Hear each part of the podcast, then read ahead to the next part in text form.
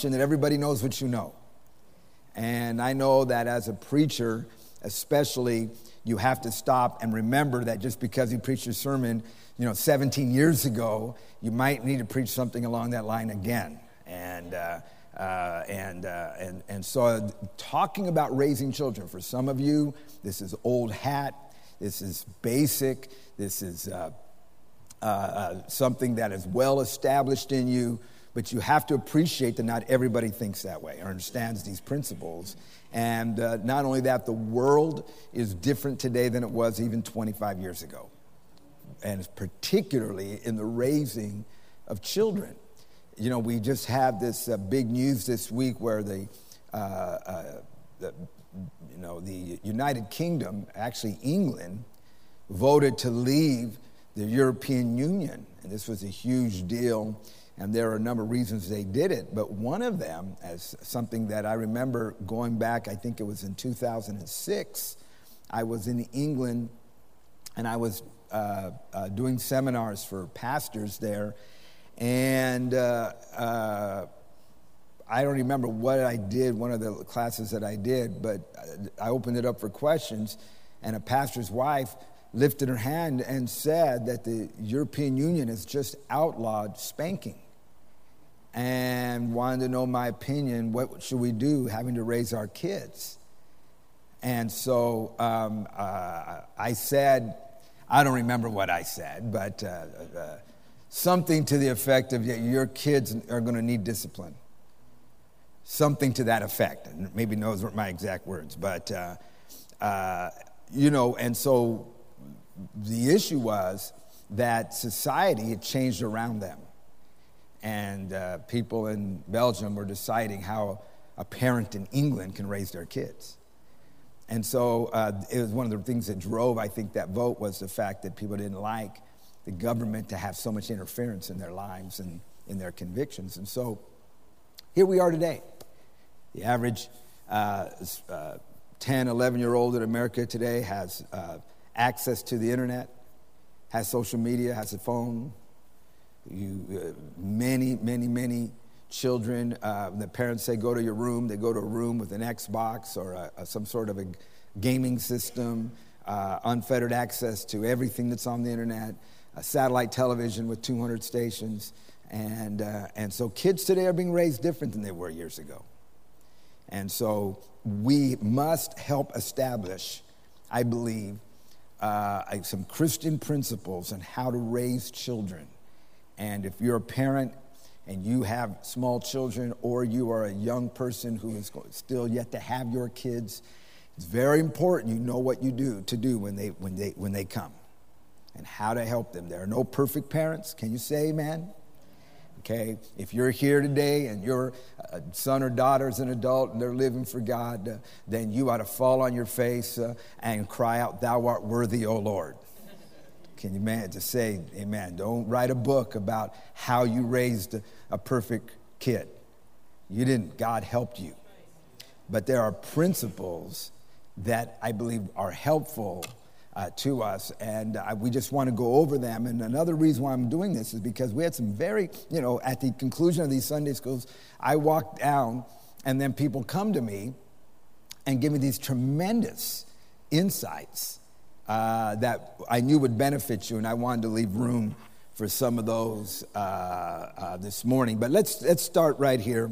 I mentioned the other day uh, when we were talking about a comment Dr. Dobson had mentioned in one of the earlier classes about a letter he had received from a, a young man, or, or I'm sorry, from a woman who uh, was describing her son who was absolutely out of control to the point where the father wouldn't take him anywhere, where he had become a menace at school.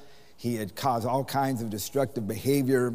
And, and James Dobson had made the statement that he wished that he could have a crack at this boy because he said what is happening is this boy is looking for someone to love him and is looking for someone to accept the challenge of paying attention to him and rein him in. And his, his uh, conduct was an effort to say, is there anybody in this world who loves me enough to confront me? And that he wanted this challenge. I, I was so moved that when I spoke to our drill instructors uh, on the Monday night, I always speak to our drill instructors and preach a little message to them. And I used that story in boot camp that, that they have to accept the challenge of, of being disciplinarians to these kids. And, and so um, uh, I want to read Proverbs 13 uh, 24. And uh, I, I want to just kind of use it as a launch pad this morning. We're going to just talk about uh, discipline. Uh, Proverbs 13 24. And uh, we got a reader, Tony Cervantes. Would you read that for us?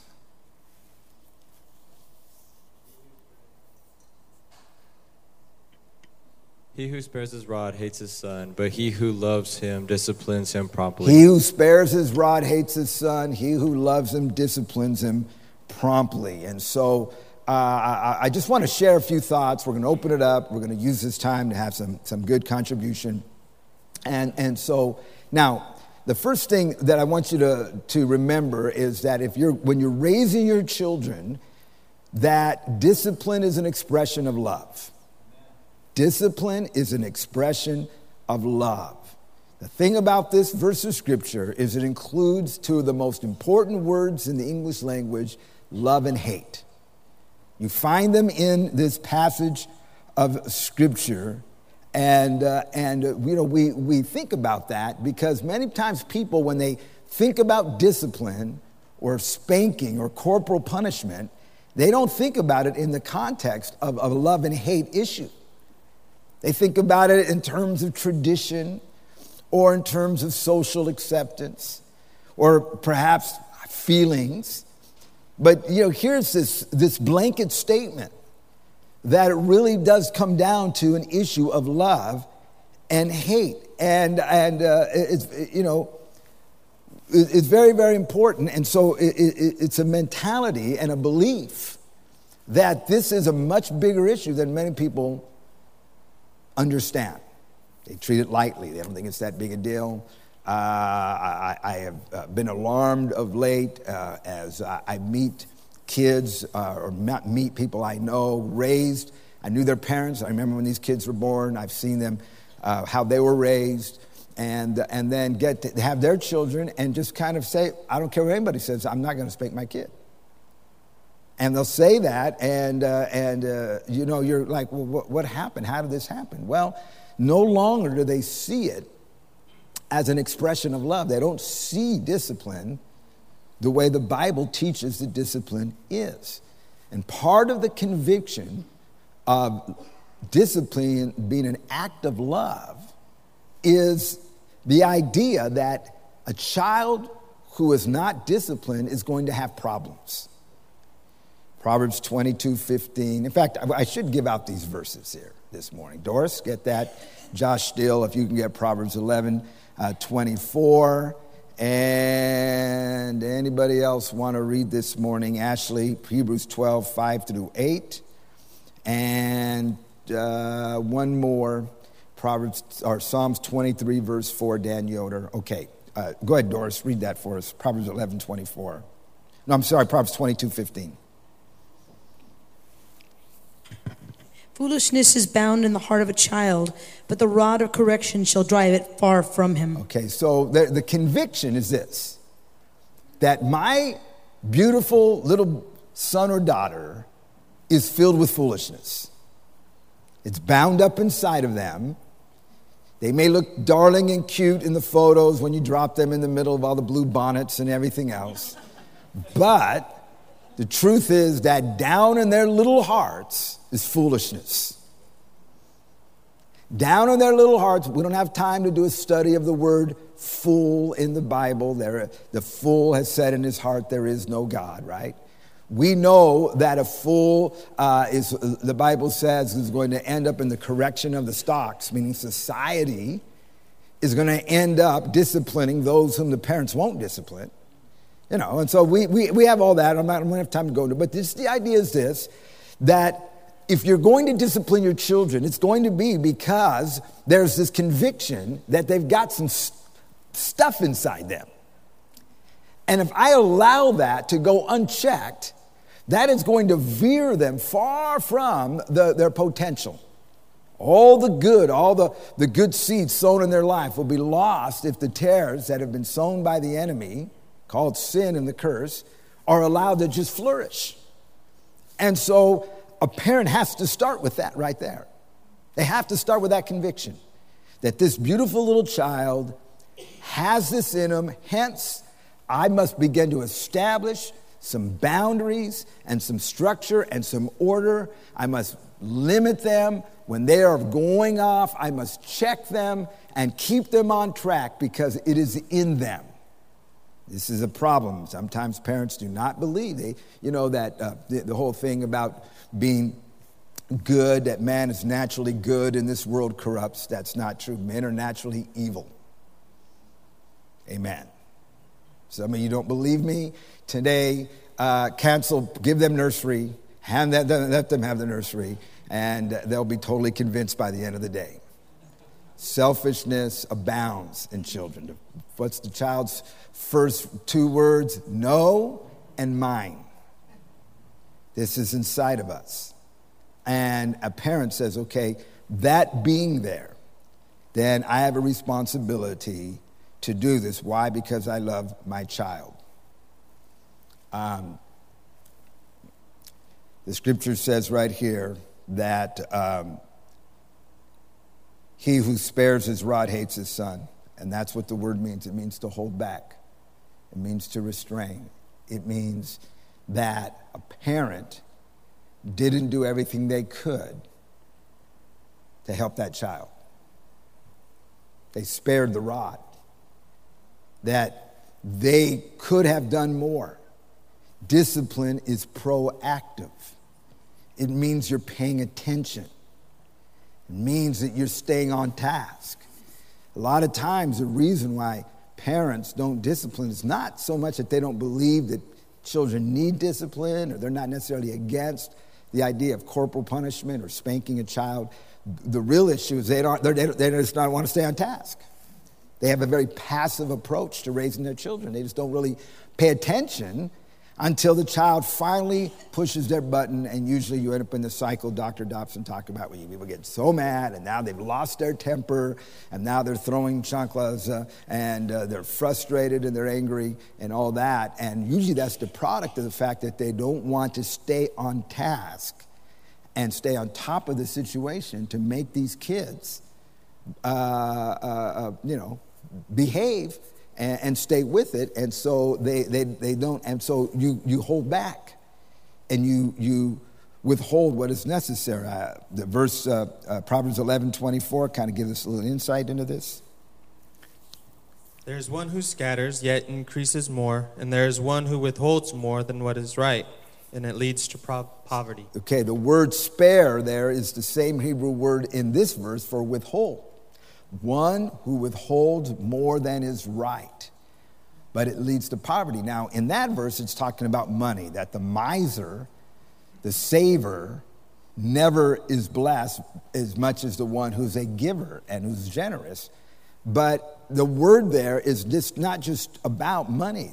The word has to do with the idea that you could have done more than you did. That sparing the rod is the idea that you could have done more. You could have paid more attention.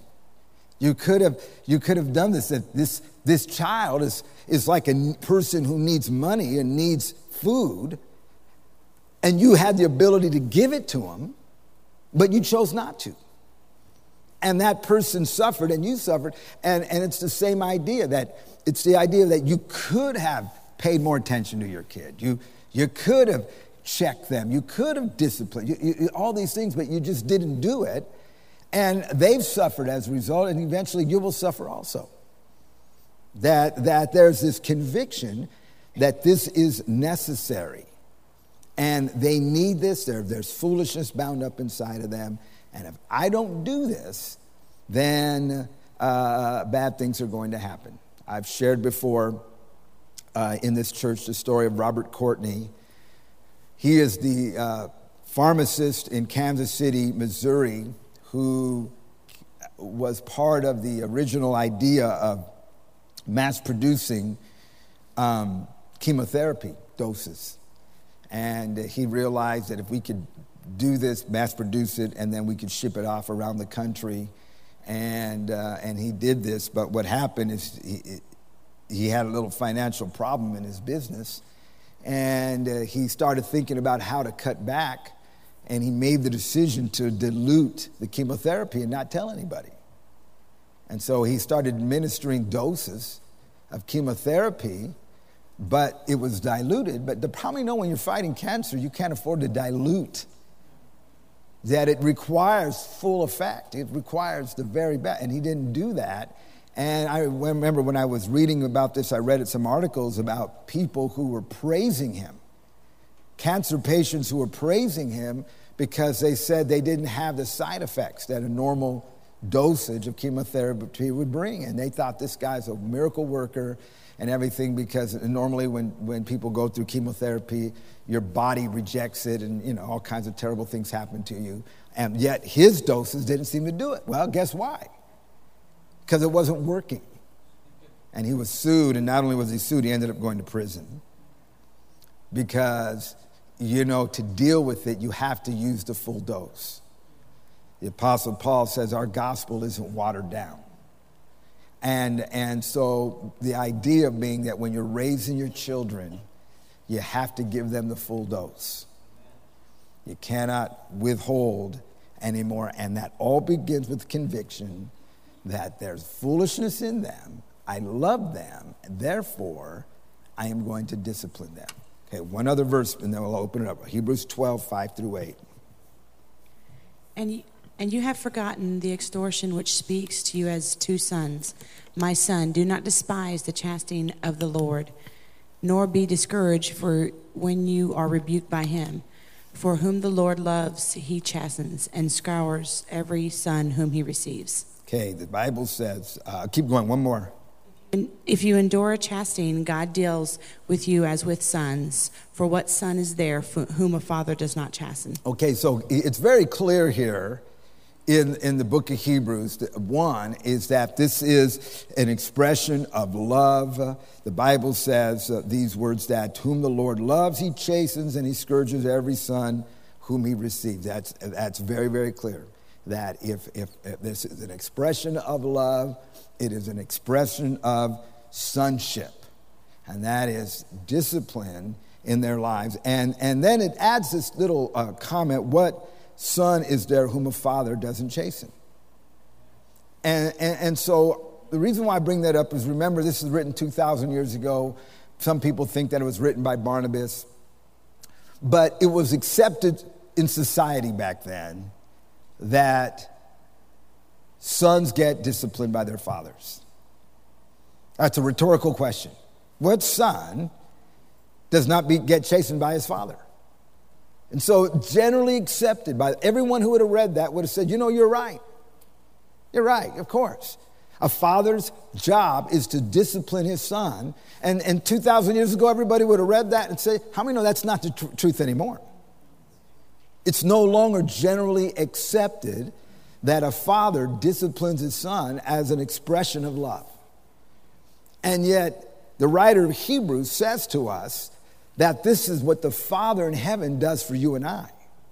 Everybody here that served God has been disciplined by the Father in heaven. How many of you, can, you know, uh, say that? I mean, when we say, well, what does that mean? Well, anybody here ever gone through a trial that was uh, uh, self inflicted? You know, discipline, sometimes people think discipline, they see it only in a purely on a human level. Well, a lot of times trials are self inflicted. The Father in heaven who loves us says, You know what? I'm going to afflict you because you are going astray. But now, you've kept my word. And so he, he will, he cares about us. He cares about us to draw boundaries in our life, to let us eat the fruit of our own nonsense because he loves us. And, and so, you know, the larger context there, persecution has arisen in the church, things are coming down, and uh, some of the Christians are freaking out. And, and he's making a case through the entire book about staying faithful during the persecution. And one of the arguments that he makes is right here hey, the Father who loves us will be, let us be disciplined, will let us be afflicted. Discipline is an expression of love. And if you are going to discipline your children, you have to begin this is not hate, this is not cruelty, this is love, because in their little hearts is foolishness that will cause them harm. Okay, let's open it up here. Uh, Oscar, Jaime, I see Doris and Michelle. Let's, uh, let's open it up for a few minutes.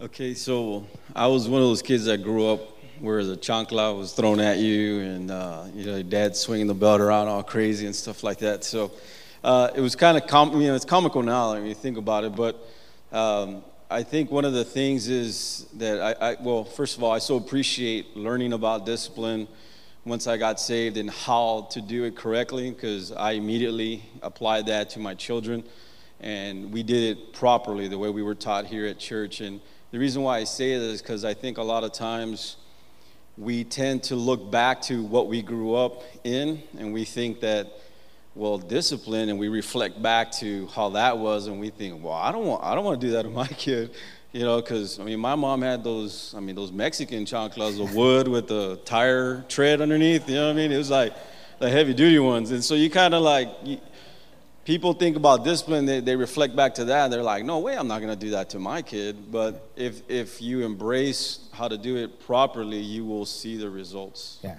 okay, good. Doris? Um, I'm going to go right on Oscar too. I'm not having any kids. I'm talking about as a child. I was I was in kindergarten, and I'll never forget. This traumatized my life, and um, I was in for the first half of the day, and my dad was in the military, so he came home for lunch, and my mom wasn't home, and so he came home while I got the mail um, when the mailman came, and so my, I, I see my dad from down the, a couple houses down, and so I run home, Daddy, Daddy, and he's in his office checking his mail, and then he's like, Who, who opened his mail? And he went ballistic, and it was something that said to the parents of Doris and Brailsford, and it was a basically a PTA thing or something. I don't even know. I mean, I'm kindergarten. Okay, I had no idea. I was excited. I saw my name on it, but my dad took me into the living room, pulled my pants down, put me over his lap, took his 40, 42 inch size belt off, and whipped the daylights out of me.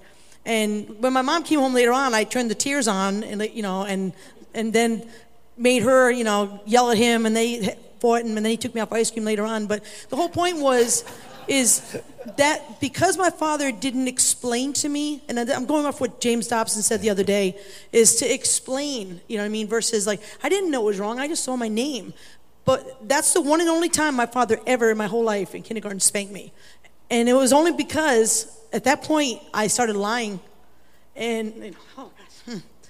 and I would sneak and do things, you know, not to get caught and stuff. So when I needed that discipline in my life, I didn't get it, you know, because I was fearful of my father, not because I and I knew and I lived for years with guilt, knowing I lied, I stole, I did all sorts of things I shouldn't have done, but because I couldn't look to my father to know that I was getting disciplined out of love.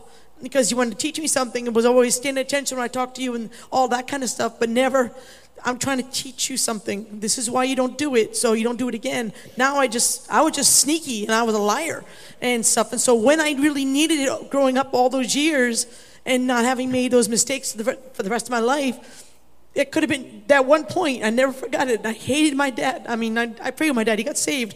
But at that point, I had hated my dad for years. And I, I mean, so much I wanted to kill him at one point and stuff. So it's just, you know, that relationship with a father.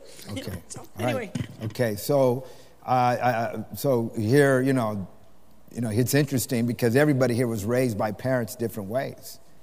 And so every parent here who's raising your children say, okay, this, what our sister's saying is true. So uh, you don't, uh, you know, there's a child steps out of line, particularly when they're small and they don't understand that you're walking them through that this is an expression of love. Okay, this is not uh, uh, dad is mad, you know, or mom is mad, but that this is this is this is what it is. I, I'll give you a little bit of advice, uh, uh, and that is that you want to, insofar as you can, to let your kids know you can tell me anything, okay, and not live like this. It, sometimes that can be hard because you don't want to hear everything and you may not know. And, and uh, you know, uh, you know, I, Uh, but if, if you have this incredible expectation level on your children, then what they'll do is they'll simply try to uh, uh, meet what you want from them without really letting you know where they are. This is an issue at boot camp, big time. You know, there are parents who won't send their kids to boot camp because they don't want their kids to open up. I've had, I've had kids come and say to me, my, my parents told me you can go only if you promise not to open up to anybody. Because they have this expectation and they don't want facts to get in the way of their expectations. And, and so being able to sit down, particularly when they're small, and be able to say to them, okay, do you understand why I'm spanking you? Okay, not you're mad, you're angry, and just grab them and whip, but do you understand why? I told you not, you're not to do this, and you did it. I'm doing this because I love you. I'm teaching you boundaries and taking the time. You can do that with a small child, and they will understand. Okay, but if it's just a, ray, a moment of rage and they walk away and all they think is that you just got mad, dad came home in a bad mood, or mom just, you know, and, and, and it could have absolutely a negative effect. Okay. Uh, pretty much the same thing. I want to just piggyback on what she said. Um, I grew up with a perfect family until the age of 12 or 11 when my father left, and um, after that, it was just chaos. We started having, you know, stepfathers, and it was negative after negativity. Um, it was always pointing out the bad in us, never nothing good. And now that I'm in a blended family, I go back and I think about that. And it's I have four daughters, four beautiful daughters who are I'm blessed with that are very mannered and they crave that love and affection, of course. And the same thing, you know, I think I this is what I believe. You know, I rarely have to discipline my children and spanking them, but the more we love them, the more we acknowledge them and let them know, like, hey, you're doing a great job. Acknowledge them. It's gonna be a better outcome than constantly just pointing out the bad in them. And that's what I tell my husband. Like, if we just acknowledge them more and just let them know the good things, it will be a better outcome than constantly just, you know, hey, that's not good. Hey, don't do that. Hey, you're doing bad you know, and not explaining to them why you're spanking them or disciplining them. So it's pretty much okay, the same thing. Very good. See, one, you have to believe that the rod is necessary. The rod is part of the process. And, um, and being God's tool of correction is a challenge. Because n- nobody likes to correct. You know, this idea that people take pleasure in, in doing this. The truth is that a parent who loves their son or daughter isn't doing it because they derive pleasure from doing it, but because they know it's necessary. That it, it sometimes it gets in the way. You can have a, a plans, you're going out, you're going to do something, you're going to have a good time, and then, and then uh, one of the children does something that rises to the level that it needs to be corrected. It's like, you know, you don't want to do that. You just want everybody to be happy, be, you know, have a good time, and not want to deal with it. But you realize this is necessary, and I'm going to have to take the time to administer correction. Now, we all want the results when they're 15 years old, and uh, you can go to bed at night and not worry that they're climbing out the, you know, the window. I mean, the, the liberty. Listen, and I'm speaking to younger parents here right now. You've still got small kids. I'm going to tell you something. When you, you can, when they're teenagers and you can sleep at night, when they're not running away, or they're responsible enough where you say, you know what, uh, your mother and I are going to a marriage retreat, and you know that they're mature enough that they're going to just take care of business, and you, you, you, they release you in a way that you, you have no idea unless you've been a, with a parent who uh, is tormented in their mind whenever their kids aren't around because they don't know what they're doing. I'm just telling you the truth. And, and so you, you, you, to, you have to say, okay, then this is necessary right now. The rod isn't the little, the little uh, you know, uh, instrument you know, listen very quickly. Uh, I do not recommend that you spank with that. You never strike a kid in the face. You never do. That is not discipline, that is a reaction. Okay? Your hands are meant to be a source of blessing in the Bible. You lay hands on your children as a, for, a source of blessing. Okay? I'm not like, oh man, I got mad and I pumped the bottom, I'm a terrible parent. But it's good to have, especially with small children, an instrument, some sort of instrument that you use that the children identify with punishment. Everybody here who's had small children and you've done that, you know that all you got to do is pick up the bald man's hairbrush, and, and that two year old immediately knows and I, sees that as an instrument of discipline. And so you can establish these things in their life. This is the role of the parent. Listen to this verse, Psalms 23, verse 4.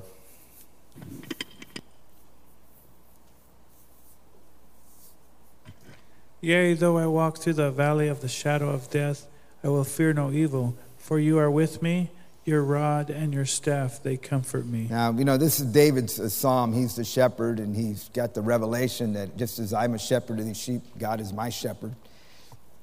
And he talks about the valley of the shadow of death, all the threats that are out there, you know, uh, the, the, the wolves, the natural enemy of the sheep that smell the flock and draw near and are just on the periphery. And as they're, they're making their way through, this little lamb is, is, is well aware that the wolves are out there lurking. And he's scared, but he's safe in the, uh, with the shepherd with the rod and the staff. And it's interesting because he was secure in the fact that if I start to drift, the shepherd is going to use the rod to keep me in line. And that gave him security. The discipline made him feel secure. See, what we're being told is, well, you know, if you spank your children, you're always going to be insecure. They're going to absolutely the opposite. Raised where there's discipline makes children feel safe. It makes them feel secure that they're living within boundaries that are enforced. Because they don't just believe it, it keeps them from going out, it keeps others from coming in. It gives them a sense of security and knowing that there was a shepherd who, if I start putting myself in harm's way, is going to step in and administer the rod to me makes me feel safe. I remember reading about an inner city school where there had been some shootings nearby, and this school was so old it didn't have a fence. It was just kind of part of the, the neighborhood back when the neighborhood was nice. And so they, the district decided to put a, a, uh, uh, fence around the school, and the, the, the scores of the kids began to improve. And just by that fence, and they reasoned because these kids just felt safe. They felt secure, and in a secure environment, they were able to stay on task more and, and improve. That they didn't see the boundary as inhibiting them like, oh, no, we can't do this, and you're closing us in, and you're controlling us. And you know what I mean? They didn't, they didn't see it that way at all. To them, that made them feel safe. And where children feel safe, children thrive. And so when we administer discipline, we create this sense of security in their lives. And doesn't make now again, if you are disciplined out of a temper, you discipline or you slap children, you're, you're, you're, not, you're not going to uh, communicate that. But when a parent stays on task, explains what they're doing, follows through, and stays consistent with them, you're creating a safe environment for these children. And in an atmosphere of safety, people thrive. That's true. Human people, human beings want security. And when they can feel secure, and you can avoid all that. I'm going to start a new class next week on leadership. And I, I can tell you, if you can create a, an atmosphere of security, human beings thrive. Your marriage thrives, your children thrive, your church thrives. Anything you do, it creates a perfect environment for people to grow and develop. But that doesn't happen by not administering discipline, but by administering it the right way. Okay, we got David, we got Ruby, and Paula Valley.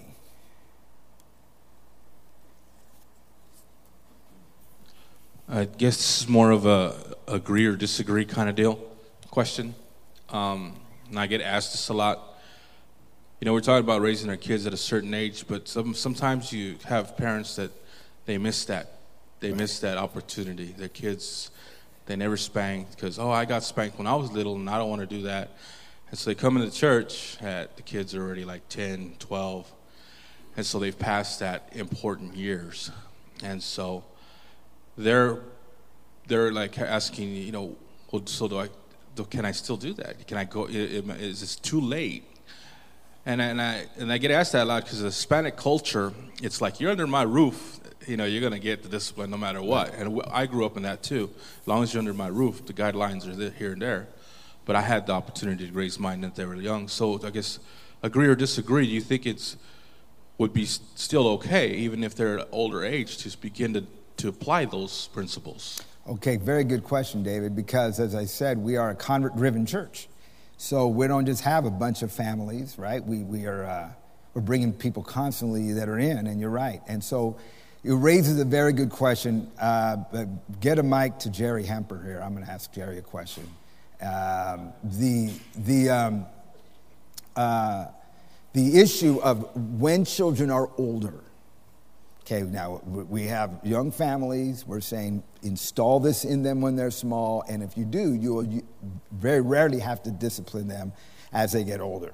That's, that's ideal and that's how it works, but that's not the real world. The real world is people come in, a lot of times by the time the kid's 10 years old, they've seen who knows what, right? They've, uh, and there's no order or discipline. And now a parent comes in and they want to try to re- get that. Let me just say, it's very, very difficult to try to implement uh, a structured discipline in context of corporal punishment or spanking when a child gets beyond the age of 10. Very, very difficult to try to make up for lost ground. You're going to have to find what works when it comes to children. I do not recommend that you try to discipline children beyond the age of 10 years old physically. Okay, I'm saying that up front, and I'm saying that for your own sake because these kids at 10 years old go to school and they all know you can call CPS and, and uh, you find yourself in a situation where it can spin out of your control. And so you, you, this is why if you're got small children, establish this in them they're older, you have to find what works, what uh, you can do to kind of establish that. An attentive parent is number one because you can still stay on top of them and help them. And uh, we're assuming God's doing something in your life and you want to bring that into their life.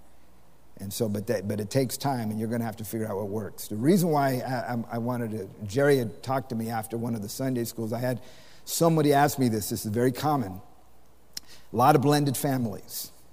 So you have a situation sometimes where one family attends church, there's structure, uh, there's discipline, there are rules, and the child is there and things are great.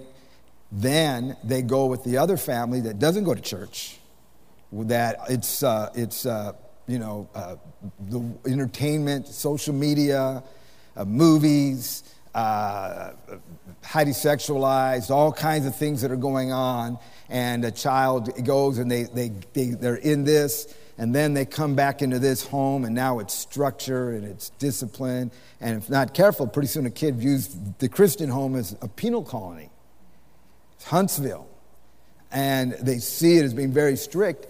And then somebody asked me, one of the questions somebody asked me one day is they said, I, I have a, there's a stepchild involved. They're with this family, and they said, Here's your phone.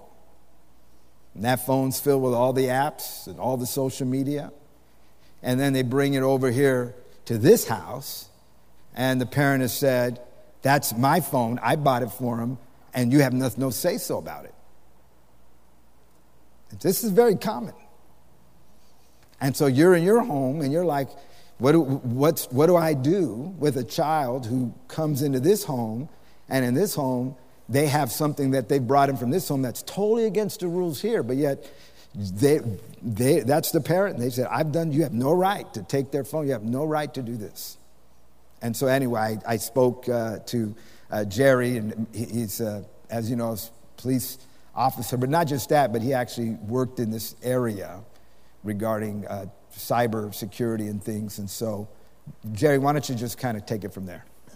Okay, the uh, parents in both households have the right to enforce their rules on the children uh, in, in all matters, except for what's specifically excluded in the, uh, the court orders for custody and visitation. That includes any, any property that comes over with the, the child during a visitation or returning home. Uh, the parent who's in control of that house, uh, as soon as a child can walk in, the parent can take away any property they have and everything and, and either set it aside, send it back to the parent that's dropping that child off. Includes telephones. It's, it's oftentimes used in a lot of the cases I've worked with, it's used as something to that one parent will send into the other house to cause problems. Uh, you know, you have to let my son be able to call me whenever I want, and I have to be able to call him whenever I want, regardless of what you're doing with the family, and interrupt everything you're doing.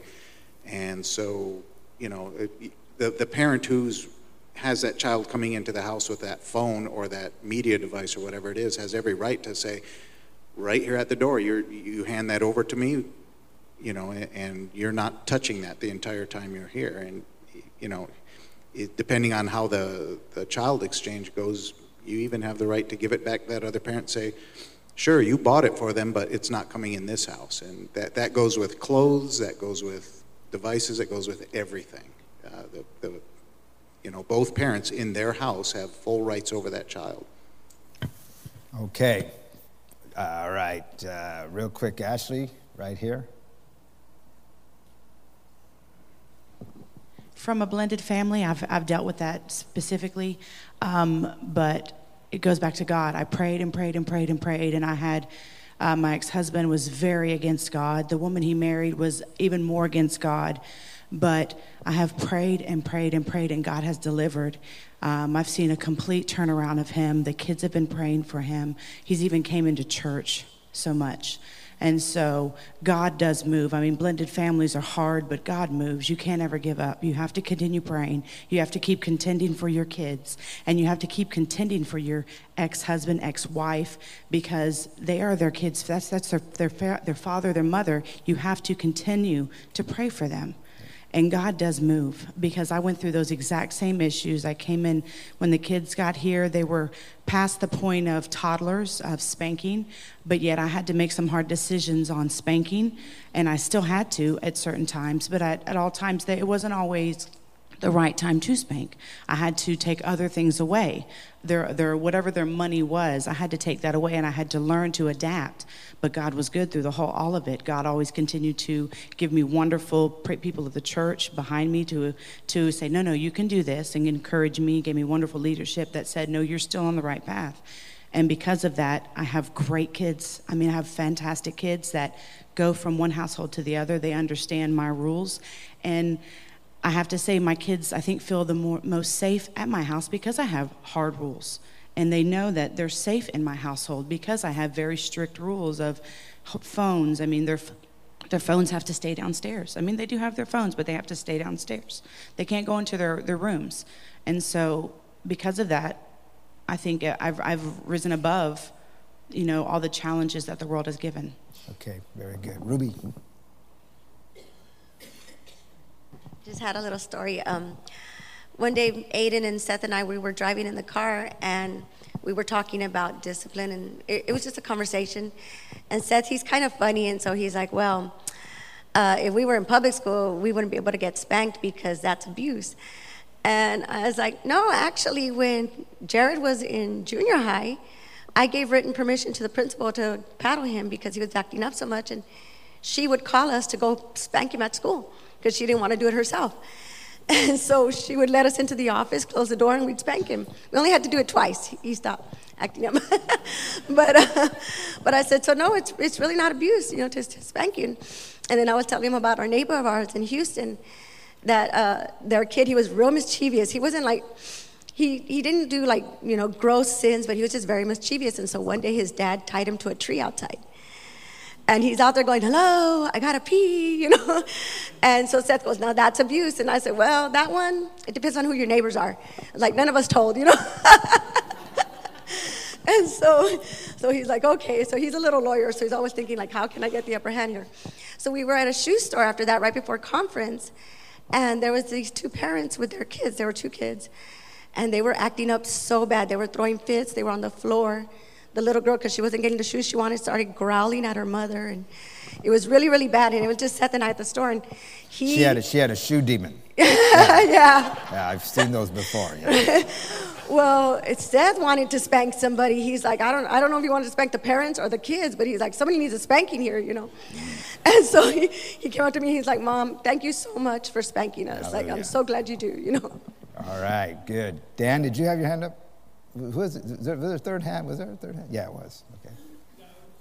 short story, but um, I remember I went over to my friend's house. I was like about 13 or 14 at this time, and uh, I think I stayed over at his house. And his, him and his mom got into an argument, and uh, but I mean he was like shoving her against the wall. This was this was this was normal operation for them you know and so I, I and i was learning that right then. But that that's how they conducted themselves. He would shove her against the wall and and if he you know they would almost like wrestle. And i remember i felt really uh, unsafe and scared like i was going to have to come to rescue rescue his mom from him.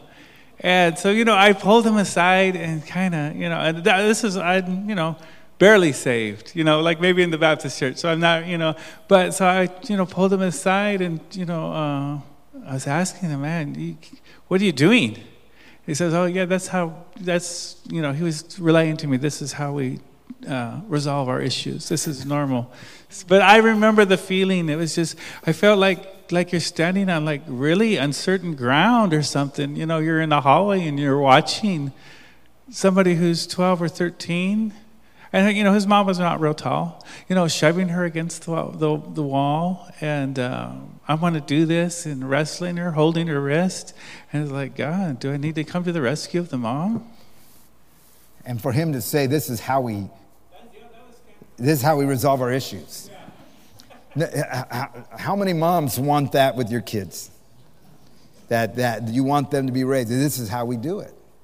And so it's very important we establish it. Go back to verse, uh, uh, chapter 13, verse 24, or Proverbs 13, 24.